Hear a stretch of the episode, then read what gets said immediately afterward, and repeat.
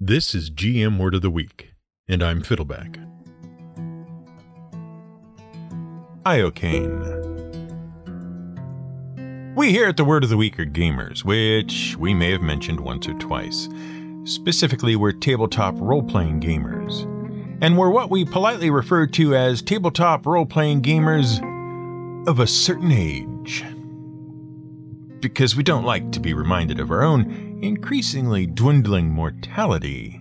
And that made the discussion of Memento Mori in our last episode particularly troubling. As you'll hopefully recall, a memento mori is a depiction of a skull and crossed bones that is meant to remind the viewer that they are, in fact, mortal. Now, even with the increasing popularity of role playing games, our favorite hobby remains something of a niche pastime. And because these games can only be played with friends, we have always struggled, like most gamers, to identify other like minded hobbyists out in the wild. Because unfortunately, gamers don't wear signs. They aren't marked with an identifying symbol. A warning label, if you will.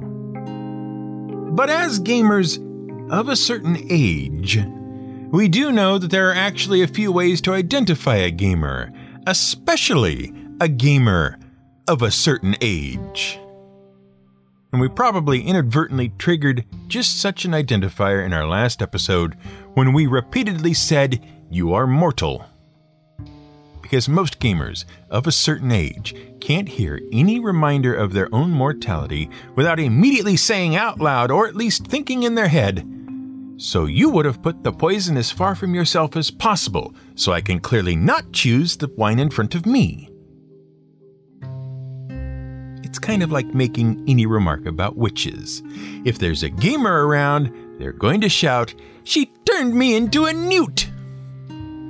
I got better. See, back in the day, you couldn't be a tabletop gamer without being able to quote a minimum number of lines from certain movies or television shows or books or whatever. And spouting off those quotes was the way you advertised to the world that you were a gamer. But that was then. Because sadly, not all gamers these days are grounded in the classics, which is inconceivable. Moreover, these days, movies like The Princess Bride are much more popular than they ever used to be, so non gamers can happily spout off at least a few quotes and recognize some references. Now, we're bringing up The Princess Bride for two reasons related to our previous episode. First, because as we typed up the script for that episode, we constantly heard Wallace Shawn's remarks about mortality every time we typed the word. And second, because that whole scene, and we promise we'll explain the scene to the non initiated in a moment, the whole scene being referenced is centered around something that should also be marked with a skull and crossed bones. Something that's often a staple of fantasy adventure. We're talking, of course, about poisons. And also venoms. And toxins. And how people get those words confused, but one thing at a time. The Princess Bride. Most people know The Princess Bride as a 1987 feature film directed by Rob Reiner and starring Cary Elwes and Mandy Patinkin and Andre the Giant and Sean Wallace and Peter Falk and Fred Savage and Billy Crystal and so on and so on and so on. A romantic fantasy comedy adventure featuring fencing, fighting, torture, revenge, giants, monsters, chases, escapes, true love, miracles. And these days, it's a very popular film. But back in 1987, it really wasn't. It almost didn't get made at all. In fact, it was thought to be impossible to make. Oh, and it also didn't start life as a film. See, The Princess Bride is based on a 1973 novel by American novelist and screenwriter William Goldman, who, sadly, passed away in November of 2018. Now, Goldman was a decent novelist, though he had his troubles getting some of his books published. Things really took off for him once he started doing screenplay work. He was hired to touch up a few film scripts while he continued to work on his novels, which he continued to struggle with.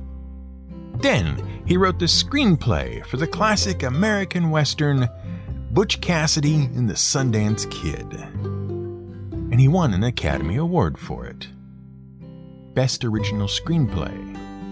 And that kind of cemented his place as a writer. And then, in 1973, his daughters, aged four and seven, asked him to write a story for them. He asked them what it should be about. One said a princess, the other said a bride, and that was that. Now, you might not be surprised to learn that The Princess Bride is based on a book that a father figure shared with his young children. Because although the film is a fantasy adventure, it has this framing device about a grandfather reading his sick grandson a book. The book the Princess Bride. So it makes sense that the film would be about the book.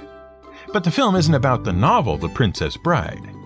Technically, the film is an adaptation of the novel The Princess Bride, which itself is also about the book The Princess Bride, a fictional book by a verbose author from a European country who seems to have some similarities to Victorian era authors like Victor Hugo and it even parodies old, dense classic stories that no one would ever read unabridged.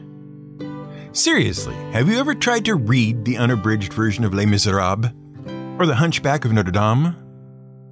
They're awful. They are full of dense political discussions and social critiques and long essays about the nature of the church or convents and even, and we're not making this up, multi page descriptions of human waste piling up in the gutters of the streets of Paris.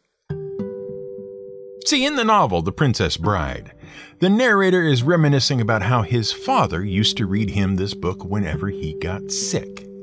And as an adult, he sought out a copy of the book, and he discovered that his father was only reading him the good parts because interwoven with the exciting fantasy adventure romance were all sorts of dense social and political Hugo esque critiques. And so the framing device of the book is that the adult narrator is retelling the story that his father used to tell him and interjecting all sorts of interruptions that he remembers from his childhood and also footnotes and annotations describing the utterly unreadable original version of the book. It's a great read fantastic. And the book was a great success, and Goldman saw the potential immediately for a movie. So he set about adapting the book to a screenplay. He wrote the script and tried to sell it, and there was a lot of interest. And this was all still in 1973, and several different directors and producers all tried to make the film. Big names for the time Francois Truffaut, a renowned Academy Award winning French director. He tried to make it. And Norman Jewison, who produced such greats as The Thomas Crown Affair and the film adaptation of Jesus Christ Superstar. And Robert Redford was involved at one point. And the film just didn't work. And the studios kept cutting the budgets as a result. And in the end, it was decreed by everyone in Hollywood that the film was unmakeable. Meanwhile, Rob Reiner. In the 1980s, Rob Reiner went from television and film acting to directing. And out of the gate, his directing chops were impressive. He directed the successful spoof documentary This Is Spinal Tap in 1984. In 1986, he directed Stand By Me, for which he was nominated for several awards and received great critical acclaim. And he'd hit the level of directorial acclaim required that he could pick his next project. That is to say, he could make the film he wanted to make instead of the film the studio wanted to hire him to make. And he had an idea for a film based on a book he'd loved. A book that his father had shared with him. A book that his father had been given by the author himself. William Goldman's The Princess Bride. Reiner wanted to make it. And then he discovered that it had already been languishing in the graveyard of unmakeable films for over a decade. The production faced numerous struggles. They had a hard time casting some roles, but the casting was made easier by the fact that the book was well known and well loved. Cary Elwes, for example, had loved the book since he'd first read it as a teenager. He was happy to star in it. Production faced numerous issues. Elwes was injured during the filming and had to act through a lot of the film with a fractured ankle. Andre the Giant, who played the giant Fezzik, he couldn't learn to pronounce his lines. His English diction was terrible. Ultimately, Reiner had to record all of Andre's lines on audio cassette so Andre could listen to them and parrot them back. And the studio, still nervous about previous failed attempts to make the film, just kept cutting the budget. But in the end, the film did get made, and it was well liked by critics, and people thought it was okay. It made back its by then meager budget of $16 million and made another 15 million on top of that. But it was far from a commercial success. It wasn't until many years later, with video and then DVD releases and then propagation through the internet, that it became the cult classic it is today. But it was one of those movies every gamer saw and every gamer could quote. Which brings us to the famous Battle of Wits scene where Wallace Shawn, playing a villainous Sicilian who thinks he's far smarter than he actually is, and Cary Elwes as the mysterious man in black, at least at the time, engage in a contest to determine the fate of Princess Buttercup. Two goblets are placed on the table. One has been dosed with a deadly poison, iocane powder. Shawn's character has to decide which goblet he'll drink from, and which one Elwes must drink from. After a dizzying back and forth of ludicrous moon logic banter, stalling, and shenanigans, both characters drink, and the contest is resolved. Now, that scene raises two questions. Is there really a poison called iocane? And is it really possible to build up an immunity to a certain poison by dosing yourself with it regularly? Because one of the characters claims to have done just that to make himself immune to iocane. The first answer is no. There is no such thing as iocane, it's made up. The second is, it depends on the poison. Just ask King Mithridates VI of Pontus. But you can't, because he died in 63 BCE of failing to poison himself. So let's talk poisons. A poison is a substance that can be absorbed into the body and causes physiological harm or damage or death. And if we're being pedantic, and we always are, we have to point out that the key word here is absorbed. The poison has to get into the body across the lining of the digestive tract or the mucous membranes that line the respiratory tract. In other words, you have to eat it or breathe it. If it's injected into the bloodstream directly, it's a venom. And if it's produced inside the body by a metabolic process, say some bacteria or parasite, or by the body itself, that's a toxin. So, most animals that people call poisonous, snakes and spiders and the like, are actually venomous. They inject venom. But some animals, like certain frogs whose skin exudes dangerous substances that can be absorbed if you touch them or lick them, and many plants, are poisonous. But we digress, and for simplicity, we're just going to use the broad word poison for all of this stuff.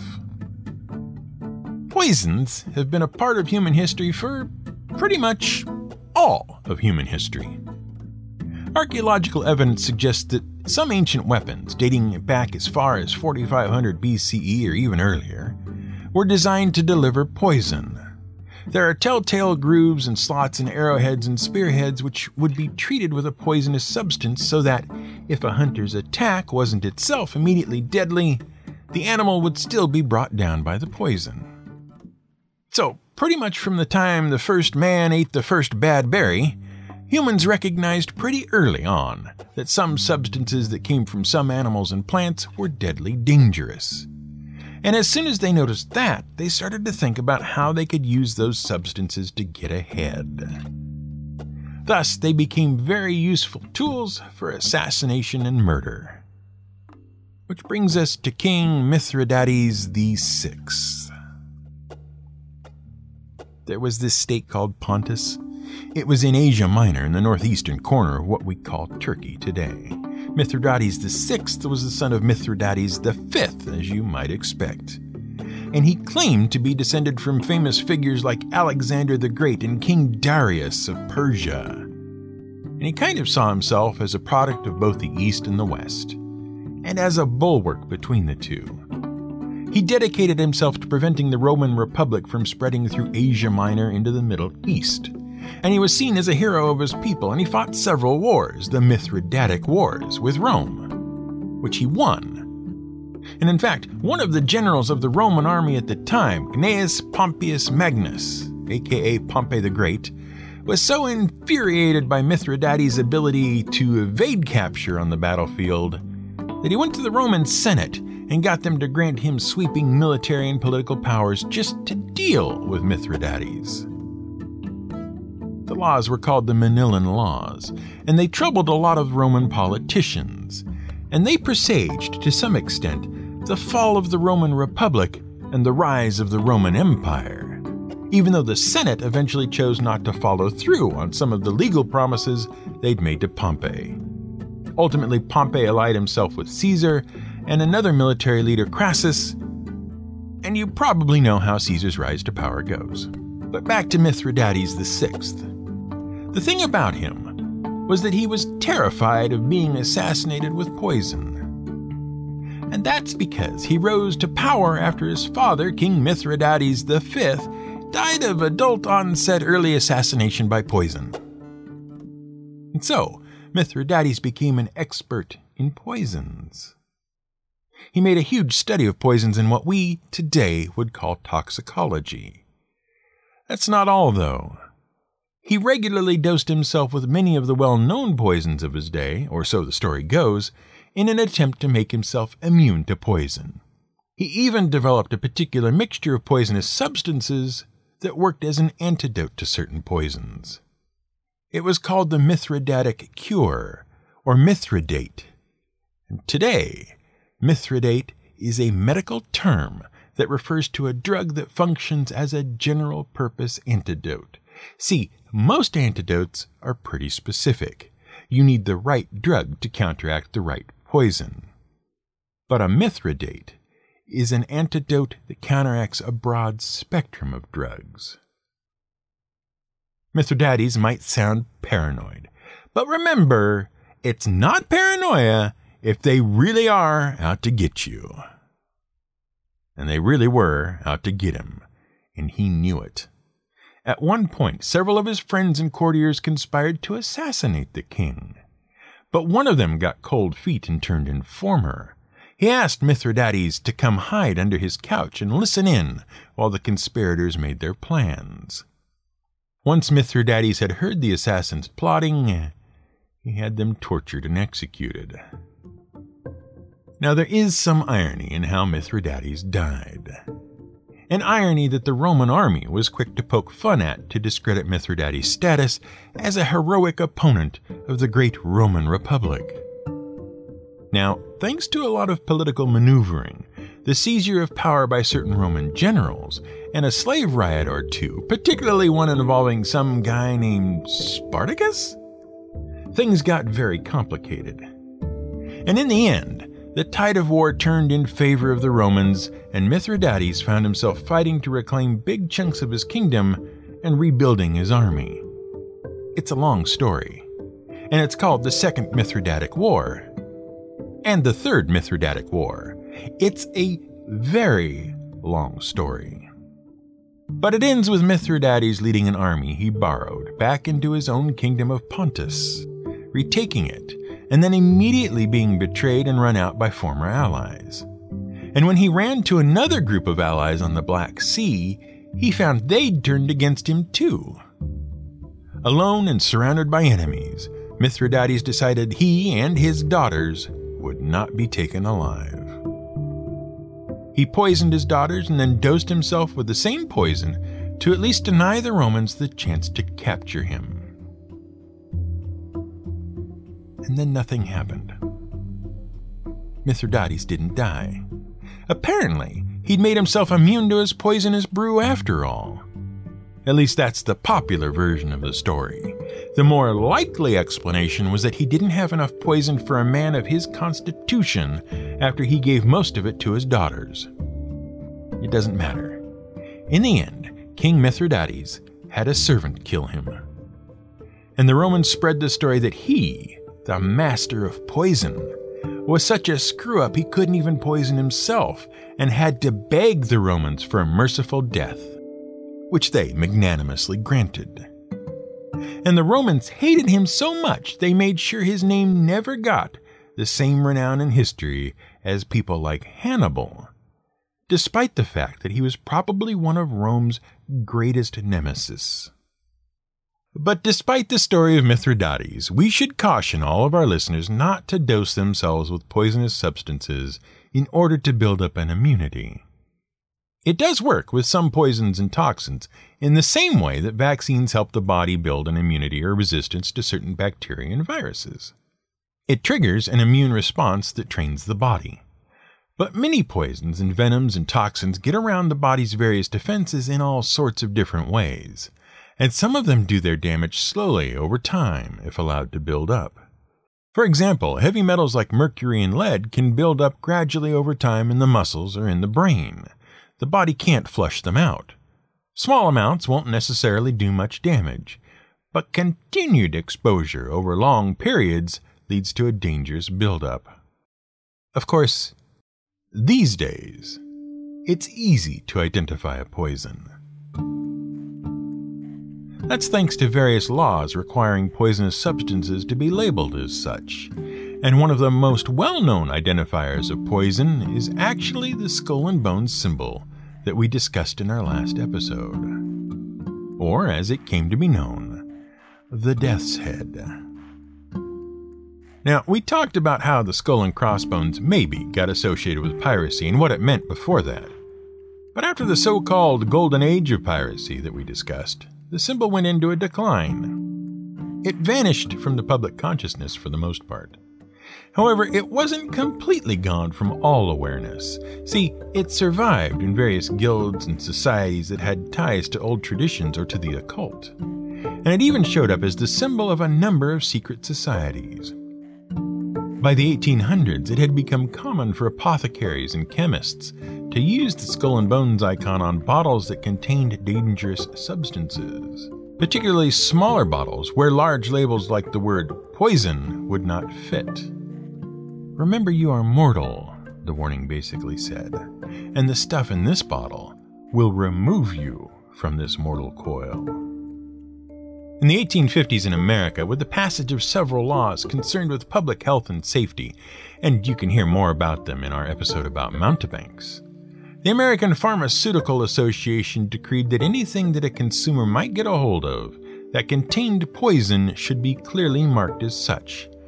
Specifically, they said it should be distinctly labeled with the word poison or with a death's head symbol conspicuously printed.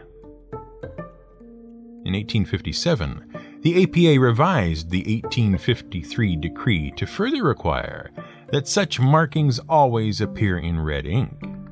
And in 1868, companies like William Heydrich of New York City began to offer druggists custom labels for their bottling needs. Thus, the symbols quickly became standardized. Soon thereafter, states and the federal government adopted these standards as laws, and the skull and bones for poison became ubiquitous across the United States, Europe, and much of the rest of the world. And thus, it became easy to tell at a glance that something was poisonous. If only it was as easy to tell if someone might join us for a rousing game of D&D.